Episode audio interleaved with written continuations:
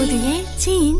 연인 사이에서 말이라는 건 내가 하고 싶은 말만 하는 게 아닙니다. 상대가 듣고 싶은 말을 하는 거. 사실 이게 더 중요해요. 왜냐?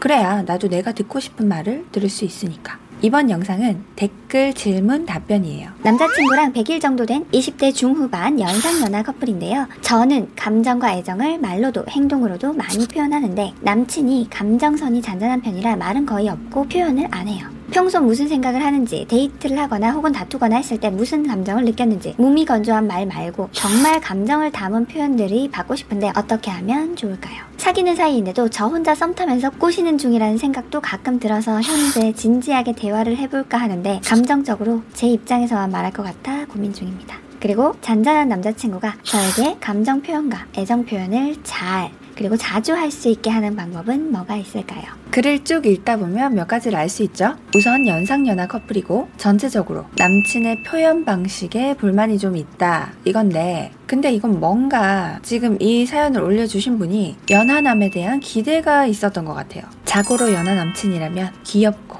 애교 있고 표현도 잘하고 뭐 그럴 거다. 그리고 남친이 무슨 생각을 하는지, 어떤 감정을 느꼈는지, 무미건조한 말 말고 정말 감정을 담은 어떤 그런 말들이 듣고 싶다는 건데, 근데 이 말은 무미건조한 말 말고 라는 건 어쨌든 표현을 하긴 한다는 거잖아. 무미건조하든지 말든지. 그쵸? 근데 내 성에 안 찬다. 이거잖아. 이게 포인트 맞나요? 자, 그러면 내가 어찌어찌 해서 남자친구가 갑자기 막 표현을 해. 막, 막, 막 해. 근데 이때, 그동안 그 표현 없던 남친이 갑자기 안 하던 말들을 막 한다고 해서 그 말 믿으실 수 있겠어요? 사실 말이라는 건 얼마든지 만들어낼 수 있고, 포장할 수도 있고, 거짓말도 할수 있죠. 제가 봤을 때 이 사연자분이 원하는 건 꼭 그런 말을 듣고 싶다기보다 비언어적인 표현 포함. 눈에서 꿀이 뚝뚝 떨어진다. 알죠? 뭐 그런. 막 느껴지는 거 그걸 원하는 거 아닐까? 말만이라도는 아닌 것 같아.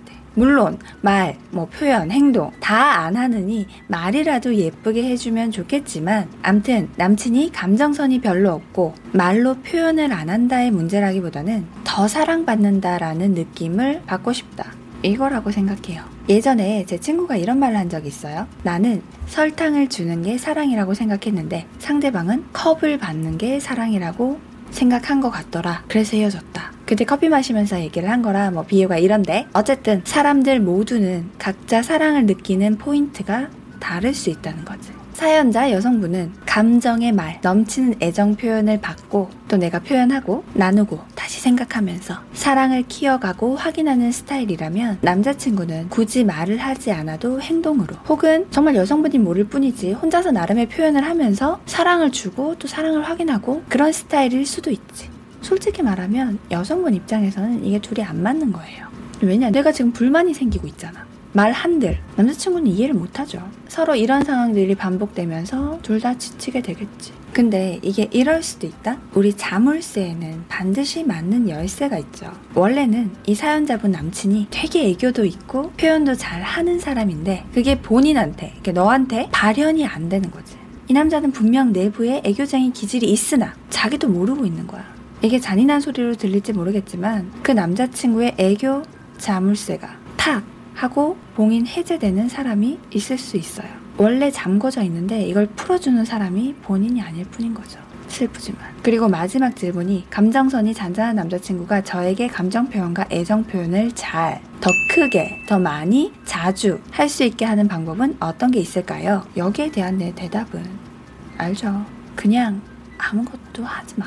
상대의 감정은 내가 절대로 컨트롤할 수 없습니다. 하지만 내 감정은 컨트롤 쉽진 않겠지만 할 수도 있지. 우선 내가 표현하고 주는 것을 좋아하는 사람이구나. 이걸 제일 먼저 인지하고 그 다음은 내가 주는 감정의 표현만큼 상대방은 다르게 받아들일 수도 있고 그리고 절대 돌아오는 감정의 크기는 나와 같지 않을 수 있다. 표현하는 걸 좋아하면 혼자 하세요. 상대는 그게 좋을 수도 있고 부담스러울 수도 있어. 그건 모르는 거야.